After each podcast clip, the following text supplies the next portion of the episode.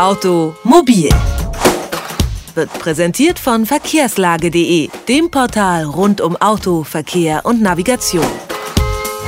Die Benzinpreise steigen momentan in vorher ungeahnte Höhen und auch das Verkehrsaufkommen, vor allem in den Großstädten, lässt viele Experten kritisch in die Zukunft schauen. Geschätzte 1,2 Milliarden Fahrzeuge bewegen sich momentan auf der Erde, Tendenz steigend. Bis 2050 sollen es laut Schätzungen 4 Milliarden Fahrzeuge sein und der sogenannte Verkehrsinfarkt scheint unausweichlich. Das heißt, zu viele Autos auf den vorhandenen Straßen und kein Vorankommen mehr. Wie man diesem Szenario entgegensteuern kann und wie es in 20 Jahren auf Deutschlands Straßen möglicherweise aussehen wird, das frage ich nun Andreas Knie.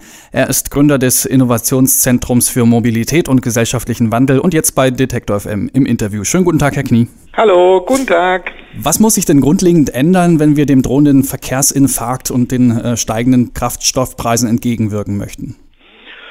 Ja, Sie haben es eigentlich schon angedeutet. Wir haben immer zu viele Autos und das heißt, äh, da der Mensch leider sich immer weiter individueller bewegen will, also das heißt zu seiner eigenen Zeit, mit seinem eigenen Raum, können wir ihn auch nicht weiter ins 19. Jahrhundert wieder zurückprügeln. Das heißt, wir müssen mit mehr Intelligenz in die Verkehrssysteme gehen und das heißt schlicht, wir müssen die vorhandenen Autos besser nutzen.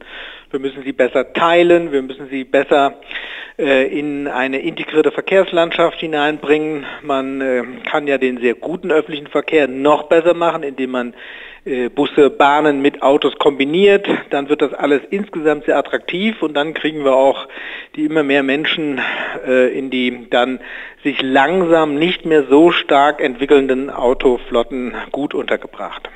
Laut aktuellen Studien machen im Vergleich zu den Vorjahren immer weniger junge Menschen den Führerschein. Geht der Trend nicht ohnehin schon weg vom eigenen Auto? Man sagt ja auch so, das äh, neue Statussymbol ist das Smartphone, nicht das Auto. Löst sich damit das Problem der verstopften Straße nicht von alleine? Nein, das können wir leider so nicht bestätigen. Äh, bis 30 Jahre haben dann wieder alle einen Führerschein. Die Tatsache, dass die Menschen die Führerscheine später machen, das liegt daran, weil der Führerschein so teuer geworden ist und die Menschen sich das nicht erlauben können. Aber wo sie völlig Recht hier haben und wo wir das übrigens weltweit beobachten, sie müssen mit einem Auto oder sie können mit einem Auto gar nicht mehr angeben. Es ist kein Statussymbol mehr, wo sich Jugendliche für interessieren, wo sie sich mit unterscheiden. Es das heißt aber leider nicht, dass sie weniger fahren. Was sie aber tun, und da ist Hoffnung, sie fahren pragmatisch, das heißt, ich brauche nicht eine bestimmte Marke, ich brauche nicht Zylinderzahlen, ich brauche etwas, was gut läuft und da sind die Kombinationsangebote, Fahrradfahren, zu Fuß gehen, mal die Bahn, mal auch das Flugzeug nehmen, mal das Auto nehmen, das ist das, was Jugendliche interessiert. Und wenn man das ganz geschickt kombiniert, dass man den Übergang von dem einen zum anderen Verkehrsmittel ganz einfach findet, man hat einfach nur eine App und dann am Ende gibt es eine Rechnung, das ist dann die Lösung, die auch die Jugendlichen sehr interessiert.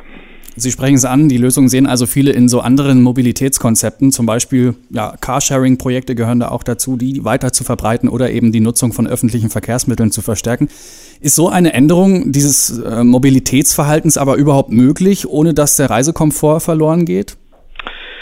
Ganz im Gegenteil, der Reisekomfort gewinnt. Wenn Sie sich überlegen, dass Sie früher mit einem einzigen Fahrzeug alles gemacht haben, dann war das zwar schön, weil das Fahrzeug kannten Sie, aber Sie standen häufig im Stau, Sie wussten, Sie haben viel zu viel Blech um sich herum, es ist letztendlich teuer und so wird eigentlich das Verkehrsmittel genutzt, was Sie am besten brauchen. Heute gehen Sie auch lieber mal zu Fuß, wenn die Sonne scheint oder wenn Sie lange Reisen haben nach Übersee, dann fahren Sie auch nicht mit dem Auto, sondern nutzen Sie den Flieger und so wird das zukünftig immer stärker sein. Man wird das Verkehrsmittel so nutzen, wie man es braucht. Und jetzt kommt eben Ihr Punkt. Es kann natürlich nicht mehr sein, dass man an einem Fahrkartenschalter steht mhm. oder mhm. guckt, ob man Kleingeld hat, an welchem, für welches Ticket man welche äh, Fahr Fahrschein braucht. Das sind alles Sachen, die aus dem 19. Jahrhundert sind.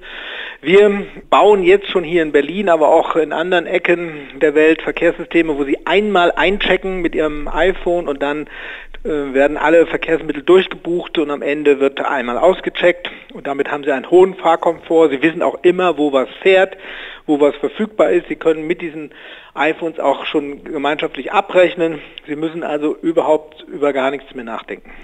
Dann mal jetzt äh, schlussfolgernd aus dem bisher Gesagten. Ihre persönliche Einschätzung, wie sieht es in 20 Jahren auf deutschen Straßen aus?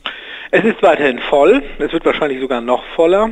Aber wir sind gut unterwegs, weil wir eben eine intelligente Nutzungsstruktur haben und das heißt, jeder hat sozusagen das Verkehrsmittel, was ihm gerade recht in den Kram passt, zur Verfügung. Sagt Andreas Knie. Er ist Gründer des Innovationszentrums für Mobilität und gesellschaftlichen Wandel und hat uns eine Prognose für zukünftige Mobilität gegeben. Vielen Dank für das Gespräch. Gerne doch. Automobil. Jede Woche. Präsentiert von verkehrslage.de.